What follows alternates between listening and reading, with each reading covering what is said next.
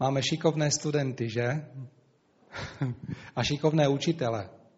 Kde je Vaťka? Teď odešla. Ale viděli jste ji tady.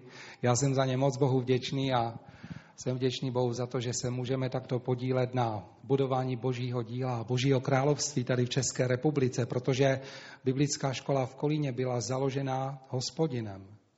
A on má moci taky budovat, má moci taky použít a má moci použít proto, aby byli vychováni noví služebníci, noví pastoři, noví učitelé, noví misionáři, proroci, apoštolé, aby z těchto mladých, mladých lidí eh, eh, vzešli požehnaní služebníci pro naše sbory.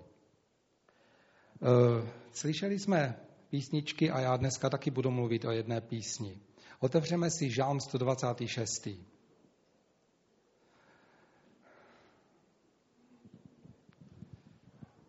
Žálm 126. Ten žalm určitě někdo znáte. Jsou tam ta slova, ten, kdo v slzách rozsévá, s plesáním bude sklízet. Znáte to, že jo? Zpíváme i takovou písničku. V komentářích tento žalm se moc nevykládá, nevím proč, ale mě tento žalm poslední dobou dost oslovil a chtěl bych se s vámi podělit o to, co mi pán zjevil. Jestli to už máte, tak si ho můžeme přečíst.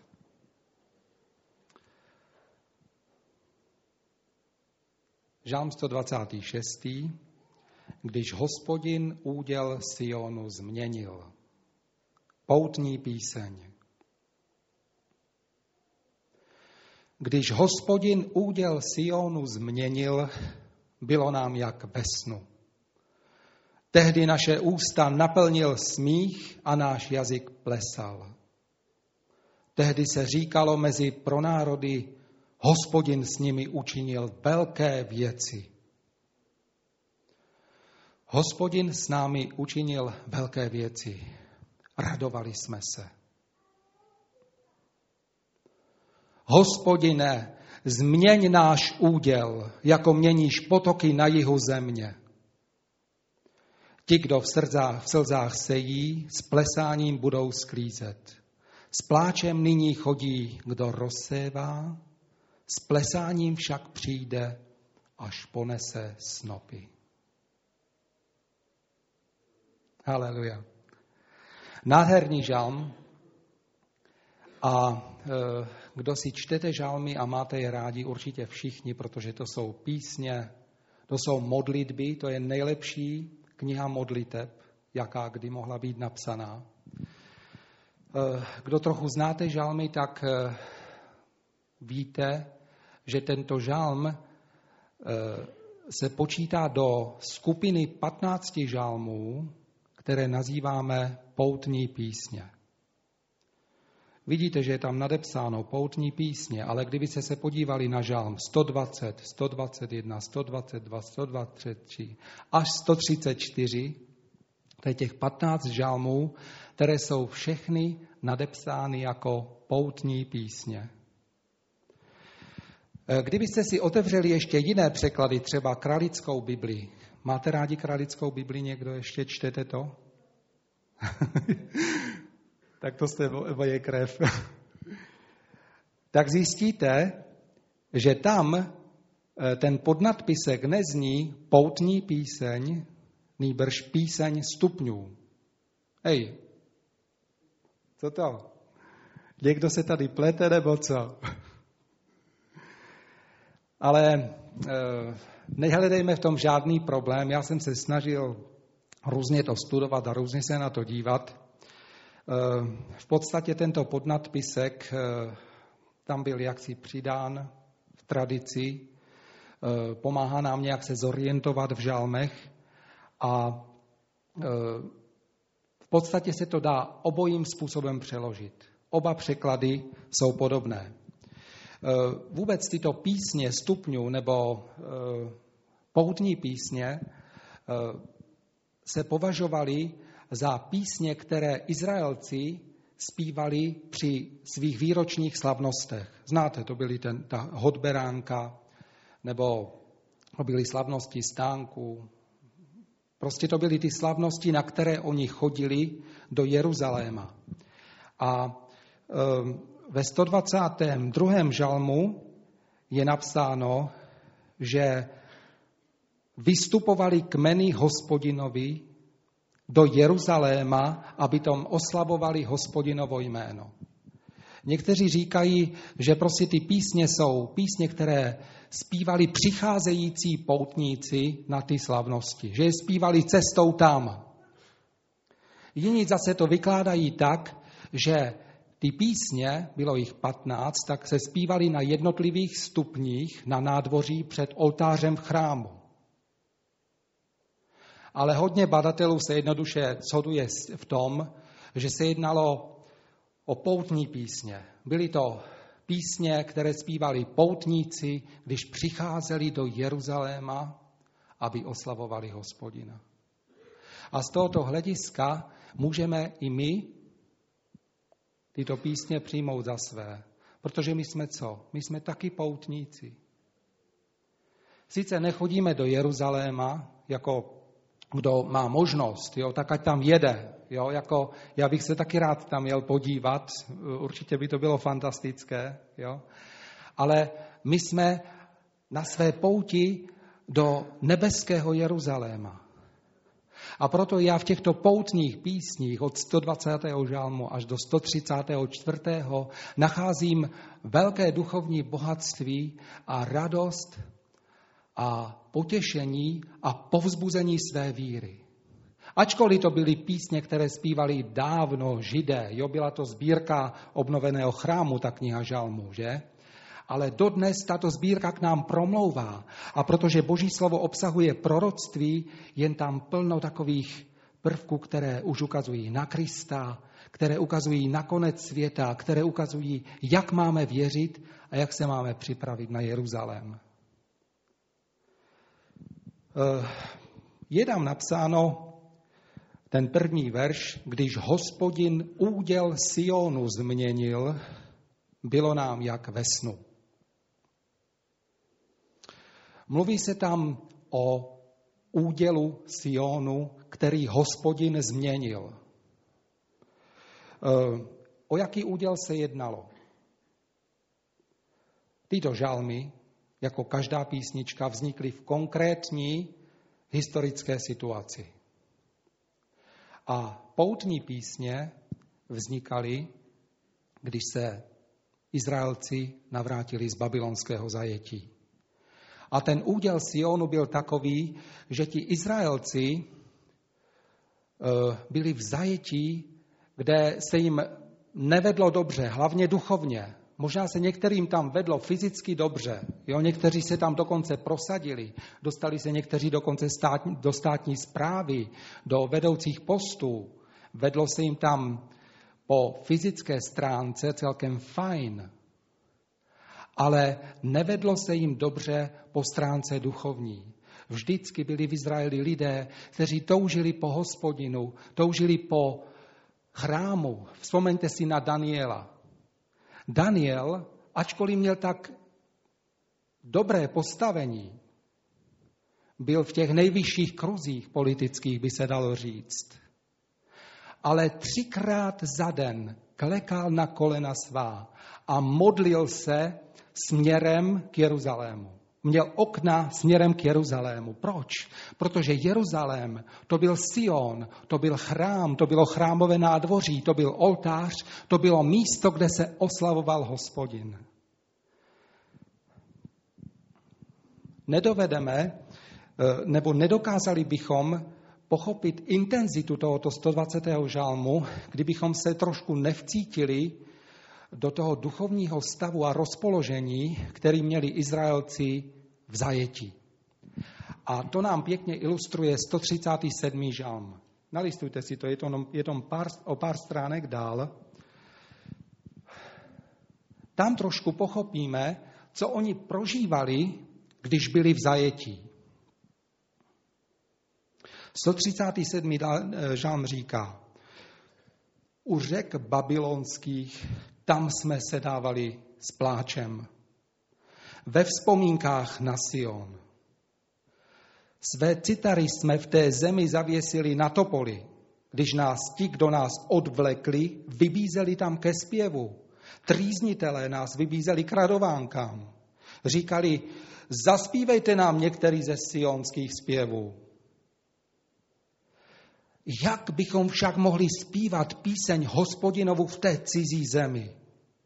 Jestli Jeruzaléme na tebe zapomenu, ať mi pravice sloužit zapomene. Ať mi jazyk přilne k patru, nebude-li se, li si tě připomínat, nebudu-li Jeruzalém považovat za svou svrchovanou radost. Cítíte to? Eh, je to žalm eh, plný pláče a plný bolesti. Žalm, který vyjadřuje, že v tom babylonském zajetí se jim nevedlo dobře. Oni tam nebyli ve své kůži. To byl těžký úděl izraelského národa. Byli si i vědomi toho, že si to e, zasloužili, protože hospodin je trestal. Nebyli věrní a nakonec Bůh dopustil, 722 padlo Samaří, pak o nějakých 100 let začalo padat Judsko, nakonec byl Jeruzalém dobyt, byli odvlečeni do zajetí. To bylo velmi zlé. To byl konec národa, to byl konec Sionu, to byl, zdálo se, konec božího lidu, těch, kteří uctívali hospodina, kteří měli zjevení jediného pravého Boha. A v Babyloně se modlili a zaříkávali se, hospodine, jestli na tebe zapomenu, tak ať mi přestane sloužit pravice. Ať mi zdřevění jazyk, jestli budu zpívat písně na tvoji oslavu tady pro zábavu svých věznitelů. Nic takového nebude. Raději zemřu, než abych měl pošpinit něco tak svatého, jako, jako je chvála hospodinu.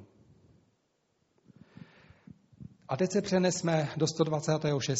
žálmu tuto hroznou situaci v zajetí Bůh změnil. A pak se zpívalo, když hospodin úděl Sionu změnil, bylo nám jak ve snu. To bylo jako sen, jo? to bylo něco neuvěřitelného, eh, něco, co, eh, co prožíváme i my, když najednou třeba hospodin vyslyší modlitbu. Když eh, víme, že se modlíme za něco a stále se nic neděje. A ráno vstaneme a zjistíme, že je to, že je to hotovo.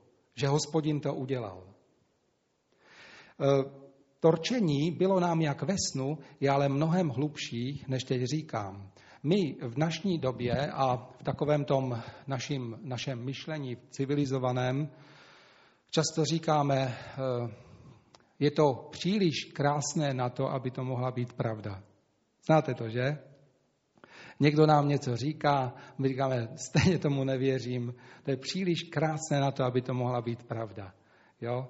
A nebo někdy říkáme, jsem jako v Jiříkově vidění, že? Nebo Alenka je v říši divu, že? Prostě hledíme a říkáme si, a to, to, to, to není možné. Pravděpodobně se mi to teď zdá. Za chvilku přijde maminka nebo budík, já se vzbudím a všecko bude pryč. Ale tady to naplnění božího zaslíbení a božího snu bylo reálné. Izraelci měli velice hluboce zažité, když se mluvilo o snech, že to je něco prorockého, něco od Boha, eh, něco eh, fantastického, úžasného, co se nedá vysvětlit a co vzbuzuje bázeň. Eh, vzpomeňte si na takové sny, které měl třeba, já nevím, Jákob. Vzpomínáte? Jákob v Bételu. Ten měl sen, viděl tam žebřík, tam se stupovali, vystupovali anděle, pak se probudil a říká, je, je, je, je, tak to je asi místo, kde je dům boží, kde je hospodin. A pak učinil takové sliby před hospodinem. Nebo vzpomeňte si eh, v Gibeonu, jak Šalomou měl ty sny. Taky. To byly sny, které byly spojené s vhledem do nějaké prorocké situace, do něčeho fantastického, něčeho, co, co, je, co dělá hospodin. Protože když něco dělá hospodin, tak to není jenom sen, ze kterého se probudíme. Jo? Můžeme se štípnout do ucha a zkusit to a stejně se neprobudíme. Protože když Bůh něco udělá, tak je to realita, ono se to stalo a už prostě to funguje. E, ten základ slova, který tam je, bylo nám jak ve snu, se dá přeložit také, že bylo nám jako těm, kteří byli uzdraveni. Zajímavé, že? Když hospodin úděl Sionu změnil, bylo nám jako těm, kteří byli uzdraveni. A ne jenom, že se jim zdálo o uzdravení, ale skutečně se probudili a najednou ta ruka, která mě bolela, ta už nebolí. Jo. Minule bratr Martin Moldan u nás kázal a taky měl takové svědectví, jak ho Bůh uzdravil. Říkal, bolela mě ruka, furt jsem to odkládal, nic, nic, pak jsem se to za, za to začal modlit a e, pak jsem se najednou ráno probudil a ruka nebolela. Časem jsem už ani nevěděl, která, že to ruka bolela, protože už to tam nebylo.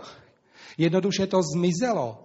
A to je i to, co je dáno nám v těchto posledních dnech, že Bůh nám dává svoje dary, svoje dary uzdravení. A mnohá uzdravení proběhnou tak, že jednoduše budete uzdraveni a nebude to nic tady na pódiu, ani nic, o čem se bude psát v časopise, Jednoduše prostě budete uzdraveni. Budete se modlit a najednou zjistíte prostě, ej hle, ono to už nebolí, jako nepíchá, nic se neděje. Jako skutečně zažil jsem to mnohokrát, když jsme se modlili za nějakou věc. Eh, člověk, když se modlí za uzdravení, tak čeká, teď chromý vstane, jo? anebo teď slepý prohlédne. Jo? Jako díky Bohu, tak to Bůh taky uzdravuje. Jsou to dramatické, fantastické okamžiky. Ale Bůh často uzdravuje velmi plynulé. On to zařadí do kontextu toho našeho života a my jenom zpětně zjistíme, ty je konec roku a já jsem se v lednu modlil, aby mě pán uzdravil a teď v prosinci je to pryč. Kde to je? Ani jsem si toho nevšiml. Je to třeba pak říct, jo, pro povzbuzení jiných. Když uvidíte, že vás Bůh uzdravil a vidíte, že je to pravé, že to Bůh skutečně udělal, postavte se tady a řekněte to. Vděčnost. Amen. No, druhý verš říká, tehdy naše ústa naplnil smích a náš jazyk plesal. Tehdy se říkalo mezi pronárody, Hospodin s nimi učinil velké věci. Eh, včera nám tady bratr pastor pouštěl eh, eh, takový ten sestřích, jak byl v Peru. Určitě jste to všichni viděli, že? Neviděli jste to ještě? Tak musíte...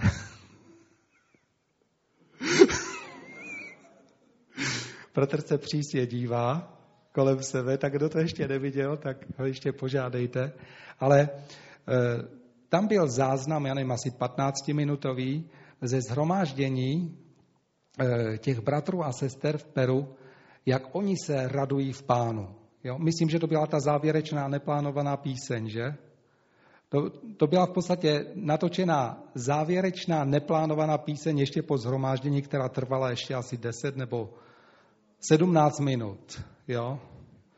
A já, jak jsem se díval prostě na ty lidi, tak jsem si říkal, páni, to je skutečně dar se takto odvázat před hospodinem. Protože teď jsem se bavil tady mm, v předsíni s bratrem Toníkem, že to je pořadatel váš, a tak jsme si říkali, a to je, tam je, tak jsme si říkali, že asi my máme Češi v tom tro, trošku problém. Jo, když si trošku začneme předvádět, nebo nepředvádět, jako když si začneme trošku pohybovat, tak nám to připadá, že se předvádíme. Prosím? No, blok. Ano. Bratr mi vždycky dá takové klíčové slovo, které vám říct. Je to takový trošku blok, ale tam ti bratři a sestry evidentně nic takového neřeší. Jo? tam prostě se skáče, chodí sestry takhle dvě za roku se tam vedou a takové starší sestry a modlí se a chválí pána. Všichni, kdo tam jsou, prostě se chytlí. Tam jsem viděl bělochy nějaké, kteří tam prostě taky skotačili a vůbec s tím neměli problém. Jo? Tady je napsáno, tehdy naše ústa naplnil smích a náš jazyk plesal. E, taková věc, kdy hospodin změní úděl člověka, to je něco fantastického. Tam najednou jste naplněni obrovskou radostí a je vám úplně jedno, jak se na vás lidi dívají.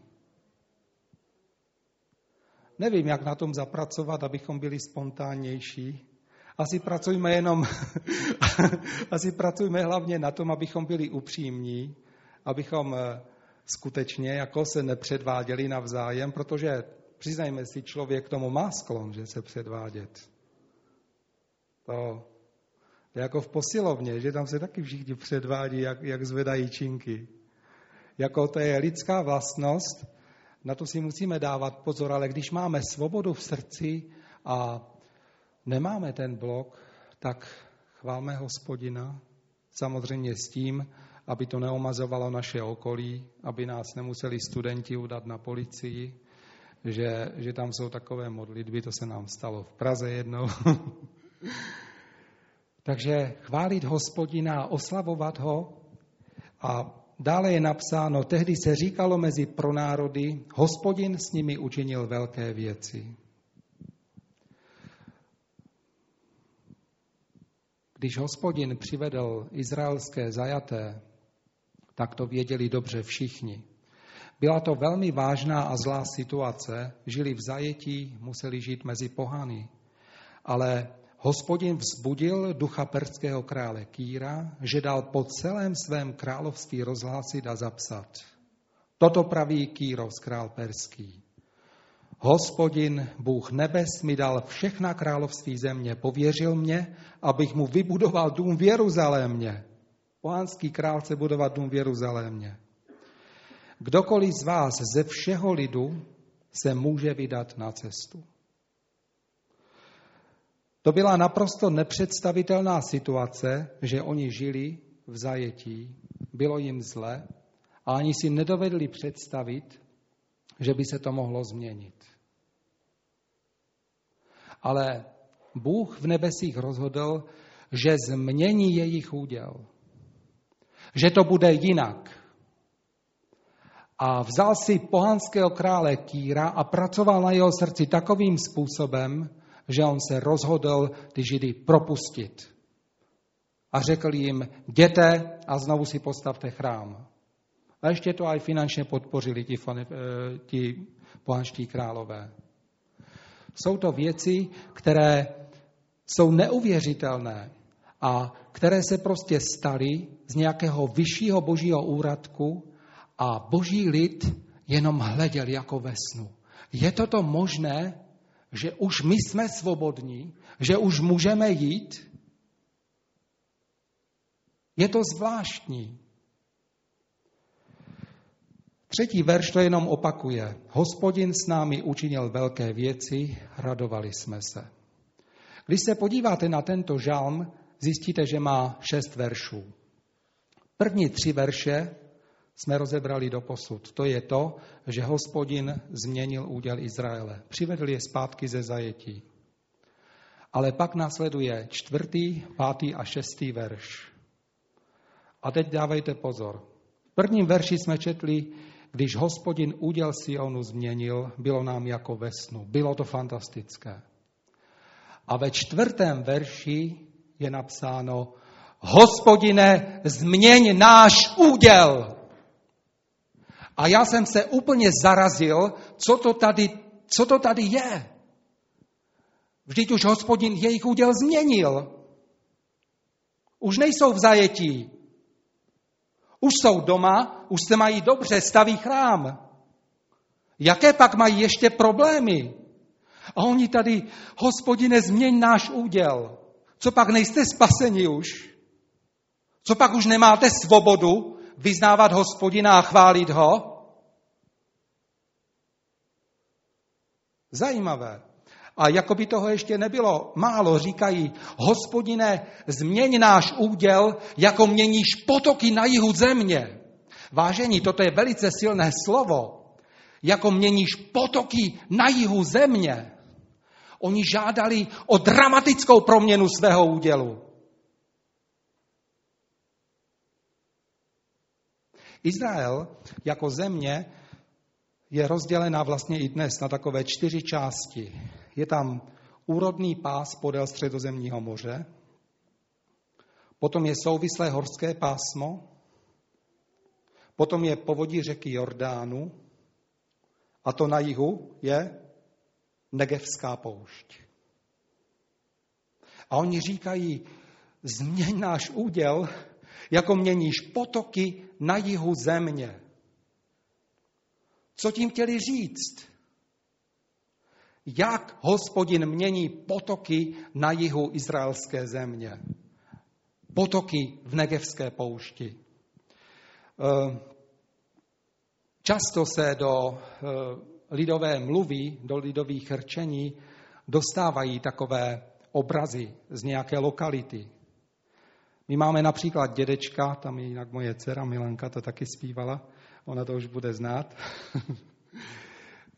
Náš dědeček pochází od Prostějova, z Hané. Jo, on občas nás zásobuje takovými těmi rčeními a tak dále. A v Hané se třeba říká, nebo o Hané, která je velmi úrodná, se říká, když zasadíš na úrodné Hané kromflék, jako knoflík, tož do rána ti vyrosto celý gatě. Kdo jste to nepochopil, když zasadíte na úrodné hané knoflík, tak do rána vám vyrostou celé kalhoty. Haná prostě je úrodná, jo? Kdo by nechtěl žít v takové úrodné zemi? E, tady, když mluvíme o potocích na jihu země, tam se mluví o něčem jiném. Díval jsem se trošku do nějakých materiálů, co vlastně chtěl básník tímto říci. Ten žalm to je báseň, jo?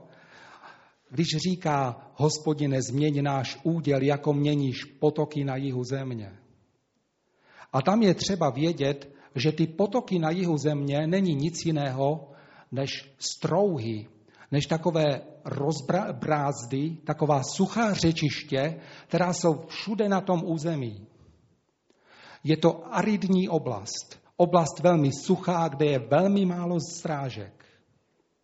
Ale přichází někdy období, kde během několika dnů a dokonce i během několika málo hodin je najednou celé toto území zaplaveno obrovskými proudy, strhujícími proudy vody. Jsou tam přívalové deště, tam to klidně smete autobus. Bacha na to, když tam pojedete.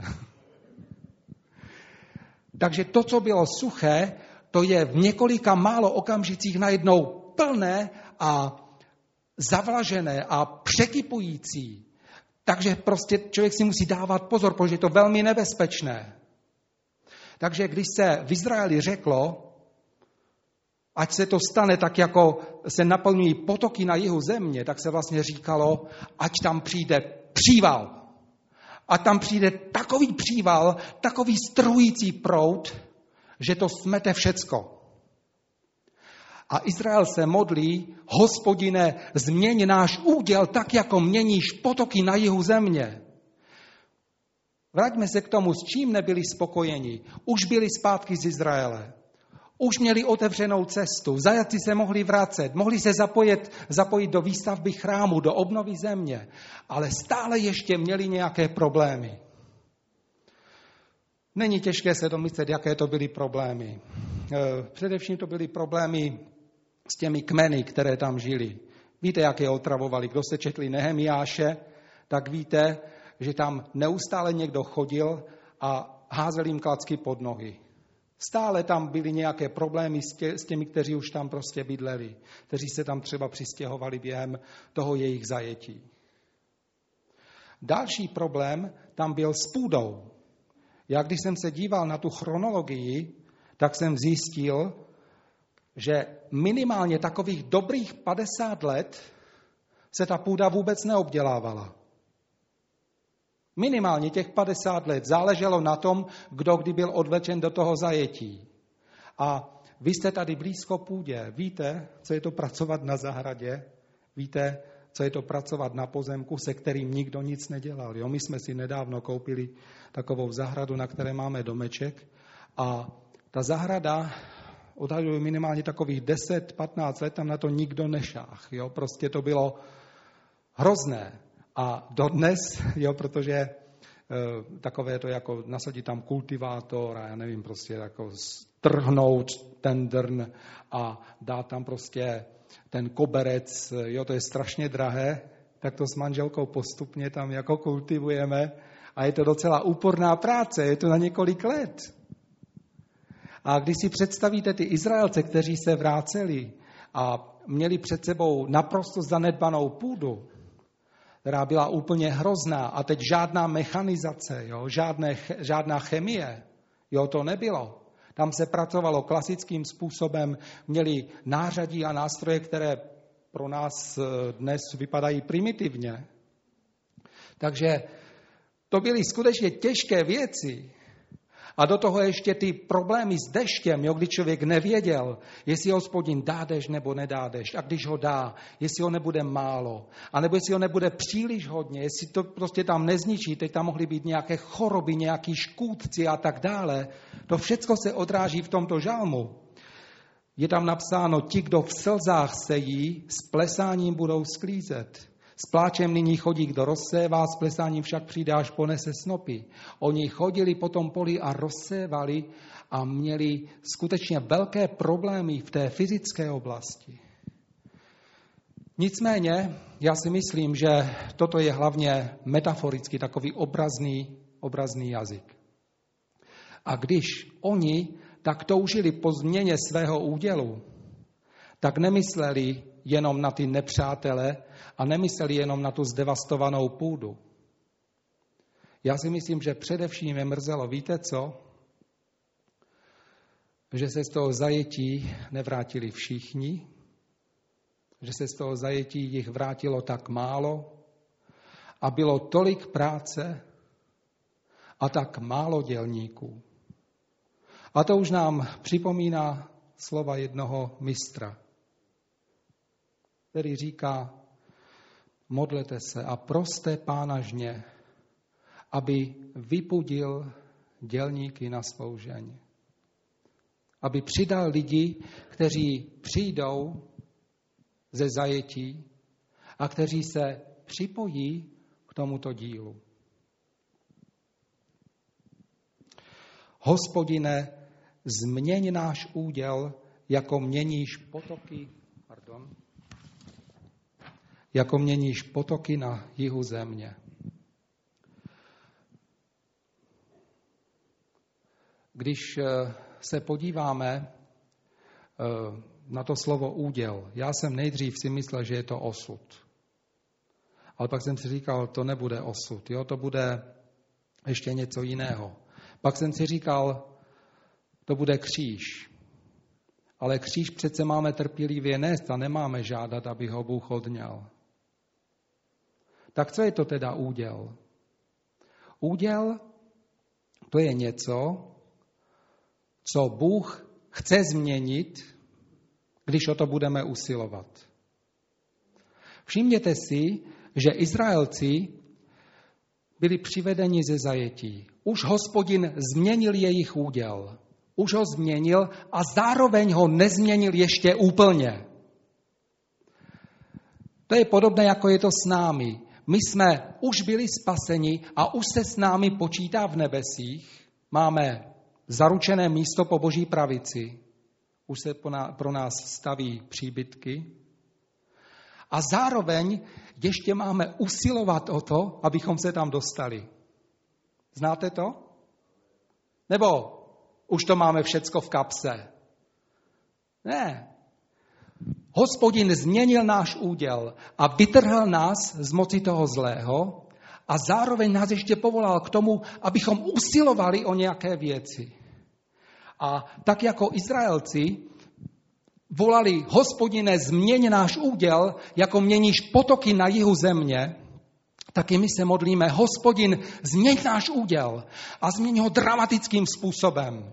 Nechceme jenom malou ukázku boží moci, jenom malé střípky toho, co dokážeš, abychom věděli, že jsi Bůh. My chceme, aby změnil náš úděl fantastickým způsobem a aby zasáhl úžasným způsobem a proměnil všecko, co nás trápí, takže to smeteš úplně z, z povrchu zemského. Když jsem přemýšlel, kde takový příval byl, tak eh, automaticky mi vytanulo na mysli to, co prožívali apoštolé o letnicích. Znáte to ve druhé kapitole. Jak tak seděli někde v té horní místnosti a vůbec nevěděli, jak to s nima dopadne. Nevěděli, jestli vůbec přežijou, jestli je nepochytají a jestli je nedají popravit, nebo já nevím co, ti učedníci. A jak tam tak seděli, tak najednou se stal, náhle je tam napsáno, náhle se stal velký zvuk z nebe, sestoupily ohnivé jazyky na každém z nich a byl tam obrovský hluk. A oni byli naplněni Duchem Svatým a modlili se a prorokovali a modlili se v jazycích. A byl to tak dramatický okamžik, byla to smršť, která najednou přilákala spousty lidí, spousty těch poutníků, kteří tam o letnicích byli v Jeruzalémě. Bratři a sestry, a za toto se modlím i já. Já vám teď něco řeknu. Eh, uvěřil jsem v pražském sboru eh, v roce 82. A mohu říci, že během té doby, co chodím s pánem, eh, jsme permanentně bratři a sestry v naší církvi usilovali o to, aby pán dal probuzení, aby změnil náš úděl. Ano, my jsme věděli a víme, že jsme spaseni. Bratři, ale to ještě není všecko, co nám chce Bůh dát. Bůh změnil náš úděl, ale my ho máme prosit, aby ho změnil ještě víc. A aby ho změnil takovým způsobem, jako mění potoky na jihu izraelské země. Aby přišel příval, aby přišly takové proudy, že najednou se změní všechno, co nás dneska trápí. Neříkám, že hned odejdou všechny problémy. To ani není možné, protože jak by nás Bůh pak vychovával, to až v nebi tak bude. Ale budeme k těm problémům přistupovat v moci Ducha Svatého a v síle Ducha Svatého a v moci divu a zázraku. Eh, jak církev šla od toho 82. roku, určitě jsem byl svědkem několika takových vln, kdy hospodin jakoby vzedmul to svoje požehnání a najednou prostě některé ty strouhy, některé ty potoky, potoky byly zalité. Ale často ta probuzení a e, ty přívaly, které přišly, stroskotaly na naší třeba nemoudrosti, anebo neskušenosti. Vzpomínáte si, já nevím, třeba na bratra Henryho Kašveku, taky sloužil tady u vás, který přišel v 86. nebo 7. roce do naší církve. A já mohu opravdu říci, že ten jeho počáteční běh, ta počáteční služba, kterou měl, byla velmi mocná. Jste tady svědkové někteří, kteří jste ho slyšeli kázat. A my jsme byli rádi a těšili jsme se, že ještě za totality najednou se kolem něho vytvořila skupina, odhaduje se asi 70 mladých lidí. To bylo za totality něco unikátního, to něco takového nebývalo. A to byli mladí lidé, kteří skutečně milovali hospodina. Pak ale se stalo něco, uh, uh, v jeho vztahu k naší církvi. I on sám byl tady vystrčený jako zambijský misionář, který neměl nikoho, o koho by se mohl opřít. A staly se věci, které nakonec to, eh, to požehnání, ten příval, který tam byl, pohřbili. Pak jsme zažili přechod do totality. Vzpomínáte si? v 89. roce byla sametová revoluce a nám bylo jak ve snu. jsme kulili oči. Máme tomu věřit nebo ne? My teď můžeme úplně svobodně a veřejně mít zhromáždění, můžeme mít veřejné evangelizace, můžeme dát bye bye, goodbye, periferie, teď jdeme přímo do centra dění. Najednou jsme měli možnost odejít z toho našeho vymezeného místa a zapojit se do společenského života jako církev. A začali jsme pracovat. Eh, začali jsme dělat eh, evangelizace, najímali jsme si kostely, kulturní domy a tak dále. To všecko víte, co se dělo. Ale opět jsme narazili na jedno úskalí. Najednou jsme zjistili, že my v tom centru společenského dění vlastně ještě neumíme žít. Že jsme si tak zvyklí, zvyklí na ten eh, osud slepice, jo, která prostě tam je někde na periferii a zobe si, co, mu, co jí dají. A zapomněli jsme, nebo neuvědomili jsme si, že už můžeme jít dopředu. Pak také e, chybělo nám e, dost vzdělaných a zkušených lidí. Přeci jen vzdělání a určitá zkušenost v těch společenských strukturách je velmi potřebná. Takže založila se biblická škola, proto aby se vychovávali mladí lidé, aby dorůstala nová generace. Bůh několikrát jakoby se dotknul naší církve a několikrát nám dal takovou naději. Přicházely k nám zprávy z Toronta, přicházely nám, k nám zprávy z Pensacoly nebo z Argentiny a tak jsme si říkali, hospodine, Kež by to bylo u nás. A když 13. listopadu roku 1996 bratr biskup takhle mluvil se studenty a modlili se, oni se optali, bratře biskupe, a proč to není u nás jako v Pensakole? A on říká, víte co, já nevím, ale pojďme se modlit. A najednou, jak se začali modlit, náhle na ně padla moc Ducha Svatého. A ti studenti eh, se modlili v jazycích. Lado, nebyla jsi tam? Tak, Lada vám to povykládá někdy. Začali se modlit v jazycích. Seběhli se všichni, kteří byli na internátě. Nevím proč, ale já jsem tam zrovna nebyl. Bůh měl asi jiné plány, byl jsem na nějakém školení nebo na čem, ale Eh, najednou prostě se ti studenti začali modlit a pak začali probuzenecké večery, probuzenecké modlitby. Bratr biskup každý večer se tam scházel se studenty a motivoval je. A oni se modlili a promodlovali věci a viděli výsledky a viděli zázraky. Ale opět najednou ten proud, taková ta vlna, která se vzedmula, najednou prostě se utlumila. Dodnes teče, bratři, dodnes teče, dodnes se modlíme v tom řetězu, ale chtěli bychom, aby přeci jen hospodin změnil náš úděl. Někdy si říkám, já už jsem unavený. Tolik jsem viděl snahy, tolik jsem viděl upřímné práce a nasazení bratrů a sester. Sám jsem se, mohu říci, neflákal, a přesto si říkám, pane, kde to je? Pane, já už, já už chci, abys, abys změnil ten úděl. Podívej se na ty naše sousedy. Já jim něco řeknu a oni, dobře, dobře, já si to rozmyslím. Dobře vědí, že jsme církev, že kážeme evangelium, ale myslí si svoje. Uh, honí peníze, prostě jezdí si na výlety, uh, vydělávají dobré prachy, mají se dobře. Říkáte jim něco, oni říkají, dobře, já tě respektuju, ale dej mi pokoj. Si říkám, pane Ježíši, kdy toto už konečně skončí? Já už bych chtěl vidět, pane. Ten příval, eh, ten průlom, kdy strhující příval a, a požehnání přijde a nejdřív zatře se mnou a vyhodí ty všechny moje problémy.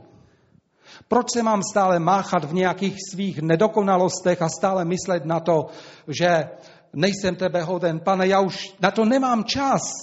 Já chci jenom tobě sloužit a chci dělat to, co ti prospívá, co prospívá lidem. Teď už není čas na to, abych já se zabýval sám sebou nebo zabýval se špatnou situací. Pane Ježíši, já chci vidět, jak tvůj duch oslovuje lidi, jak se obracejí. Tady je masa, která se žene do pekla. Pane Ježíš, já chci vidět, jak se jednotlivci oddělují. Jeden, druhý, deset dalších se oddělují a připojují se k božímu lidu, který jde do nebe, který jde do nebe, který opouští tu starou cestu a odevzdává se hospodinu. Pane Ježíši, já chci taky vidět, Lidi, kteří uvěří a nestanou se jenom sympatizanty někde na periferii sboru, tam se budou dívat oknem tady do zhromáždění. A jsou to učedníci. A jsou to lidi, kteří nebudou reptat, když budou muset vstát ráno na modlitby. Kteří se budou chtít učit kteří se budou chtít připravit a budou se ptát, pane, jaké je moje místo, co jsem, apoštol, prorok, evangelista, pastýř, učitel, nebo diakon, nebo mám vítat lidi ve sboru, to je úplně jedno, já jsem jenom tady, pane Ježíši, abych ti sloužil. Je jedno jak. Chtěl bych to vidět, bratři a sestry, protože už je to dlouho. Hospodin změnil náš úděl. Ano, díky jemu za to jsme spaseni a počítá se s námi napevno v nebi. Ale co pak to stačí? Co pak je to všecko, co hospodin chtěl dát? On chce dát víc. Chce přivést další zajatce. Chce tu půdu úplně překopat. Nasadit svoje duchovní stroje, které to přeorou ty naše duše úplně přeorou. Vyhodí všechen ten plevel, tu horskost, to neodpuštění, to všecko pryč. S pláčem rozséváme, bratři. Ale budeme sklízet. Nevěřím, pane Ježíši, já nevěřím tomu, že všecka tato práce a to úsilí, které se vložilo do tvého díla, bylo jenom proto, abychom viděli pár spasených lidí. Nevěřím a odmítám to. Pane Ježíši, změň náš úděl, tak jako měníš potoky na jihu země. Ať se staneme úrodnou půdou. Ať se staneme půdou, kde lidé budou přijímat tvoje slovo.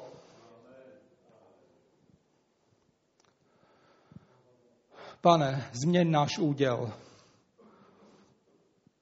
Nechceme jenom to, co s nám dal, protože víme, že nám chceš dát mnohem víc. Odej mi egoismus, spíchu, sebelítost. Odej mi nemoc, špatnou povahu, mrzutost, blbou náladu, nevrlost.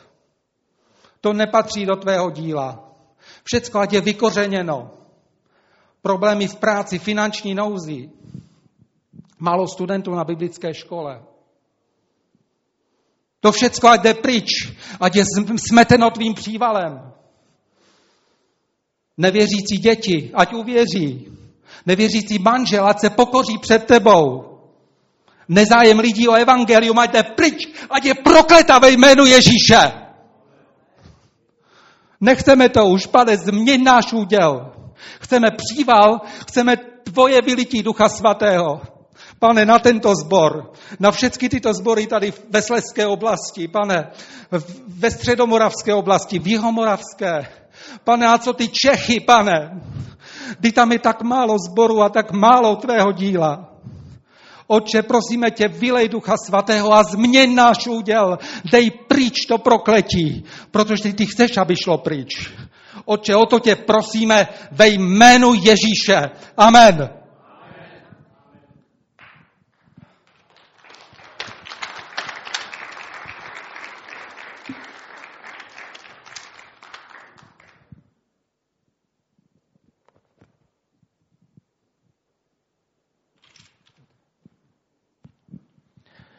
Děkuji bratru Milanovi. Povstaňme k modlitbě. Myslím, že je čas, abychom se modlili. Amen. Myslím, že je čas, abychom, abychom řekli ve svých srdcích a svými ústy Amen na to poselství, které jsme slyšeli. Ano, Bůh nám dal mnohé dobré věci. Bůh změnil náš úděl. Bůh nám dal svobodu. Bůh nám dal mnohé prostředky. Dal nám skvělé lidi. Ale to ještě není vše, co Bůh má pro nás. A je čas Bože, aby si to změnil. Je čas, aby si dal ty nové věci, které nám zaslíbil. Pojďme volat k pánu. Víte, my to tak bereme jako, ano, dobré kázání a otočíme list. Neotočme ho. Zůstaňme u toho. A s vírou vyznávejme ty věci, o kterých bratr Milan mluvil. Protože to boží slovo, které přinesl, já věřím, že je prorocké slovo. A že když budeme očekávat a, a dovolíme Bohu, aby, aby nás tak zastavil u tohoto zaslíbení, u tohoto slova, a tu výzvu budeme před jeho tváří opakovat, tak on je ten, který naplní v skutku každou, každou, každý detail, každou věc, kterou on sám zaslíbil. A tak když vzpomínám za ta léta od, od vlastně doby, kdy režim komunistický padnul, co všechno nám Bůh zaslíbil, jaké věci nám ukazoval. A mnohé z nich ještě nejsou naplněné. Pane, dej, změň náš úděl. Tamto slovo změň náš úděl se mluví, mluví o zajetí. Mluví o změně zajetí. Nechceme být v zajetí nějakých negativních myšlenek, hořkostí a všelijakých problémů, ale chceme, abychom byli proměněni v plnou svobodu pro to, co Bůh připravil. Amen. Pojďme se modlit. Zavolejme společnou modlitbou k Pánu.